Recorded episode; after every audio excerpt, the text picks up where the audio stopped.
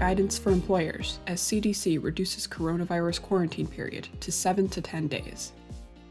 This legal alert was published on December 3, 2020, by Benjamin Morel and Travis Vance in Charlotte.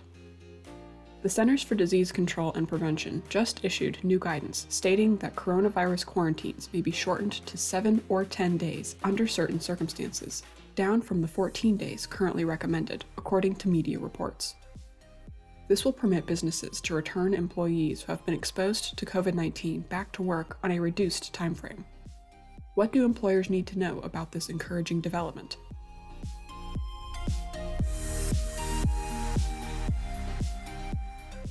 What is changing? Dr. Henry Walke, the incident manager for the CDC's COVID 19 response, explained that the CDC continues to recommend the previous 14 day quarantine period as the best way to reduce the spread of coronavirus. But it now offers two acceptable alternative quarantine periods that are almost as effective as limiting the virus's spread while having the predicted benefit of increasing compliance with quarantine procedures and cooperation with contact tracers. In the first new option, an individual may end their quarantine after seven days if they test negative for the coronavirus during the last two days of that time and report no symptoms. In the second option, the quarantine may end after 10 days if the individual continuously monitors their symptoms and has none during that period. The CDC stressed that individuals should continue to monitor their symptoms until 14 days have elapsed as well as wear face coverings and maintain social distancing after their quarantines end. Why the change? Based on extensive modeling by the CDC and others, these shorter quarantine periods present a small residual risk, but will also reduce the burden on individuals who quarantine, including economic hardship for those who cannot work remotely. The CDC also predicted that greater compliance with its new recommendations will outweigh the risks and overall result in fewer infections. This new development will also allow critical infrastructure employers to return employees to the workplace sooner, in light of the CDC's recent change to its stance on returning exposed, asymptomatic employees to work. Updated travel guidance. With an eye towards the upcoming holidays, the CDC also recommended that Americans postpone travel and stay home to reduce the risk of contracting and spreading the coronavirus. But for individuals who choose to travel anyway, the CDC issued new guidance recommending that they get tested one to three days before traveling, and again three to five days after traveling.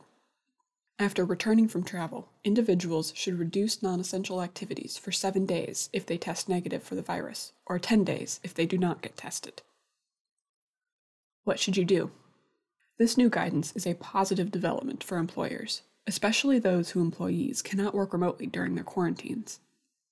Here are some steps you can take to implement these new quarantine options in your workplace. 1. Don't rush the rollout of the new quarantine policy. Going from 14 to 7 days overnight will alarm employees, especially given the increasing number of COVID 19 cases nationwide. Instead, if you decide to adopt the 7 or 10 day quarantine period. Wait for a week or 10 days or longer before implementing it. This will give you time to educate employees on why the change is being made and how it is proper under the CDC's new guidance. 2. Be diligent in cleaning the workplace. With exposed workers returning to your facility quicker, employees will have concerns about the safety of their workplace. Assuage those concerns by increasing the frequency of your cleaning and disinfecting schedule to maintain a safe work environment. 3. Increase efforts to keep infected persons out of your facility. If not already doing so, screen employees and guests prior to their entrance into your facility. Encourage employees to stay home if they are not feeling well. The fewer the confirmed COVID 19 cases in your facility, the fewer employees who must be quarantined. 4. Communication is key. You can never overeducate your employees on the steps you are taking during this time to keep them safe. The better they understand the virus, your response plan, and cleaning protocol, the more likely they will remain engaged and committed to maintaining a safe workplace. 5. Follow more stringent local or state guidance. Keep abreast of local or state guidance or laws that may conflict the CDC's new guidance on quarantine period including those directives addressing quarantine following travel. In the event of conflicting directives, follow the most stringent. Fisher Phillips will continue to monitor the rapidly developing COVID 19 situation and provide updates as appropriate. Make sure you are subscribed to Fisher Phillips Alert System to get the most up to date information. For a more thorough analysis of the many issues you may encounter, we recommend you review our FP Beyond the Curve post pandemic back to business FAQs for employers and our FP Resource Center for employers. This legal alert provides an overview of a specific federal development.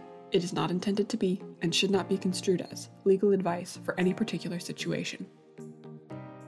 Thank you for listening to this Fisher Phillips Legal Alert. You can find more podcast episodes like this by searching for Fisher Phillips News on iTunes, Podbean, or wherever you listen to podcasts.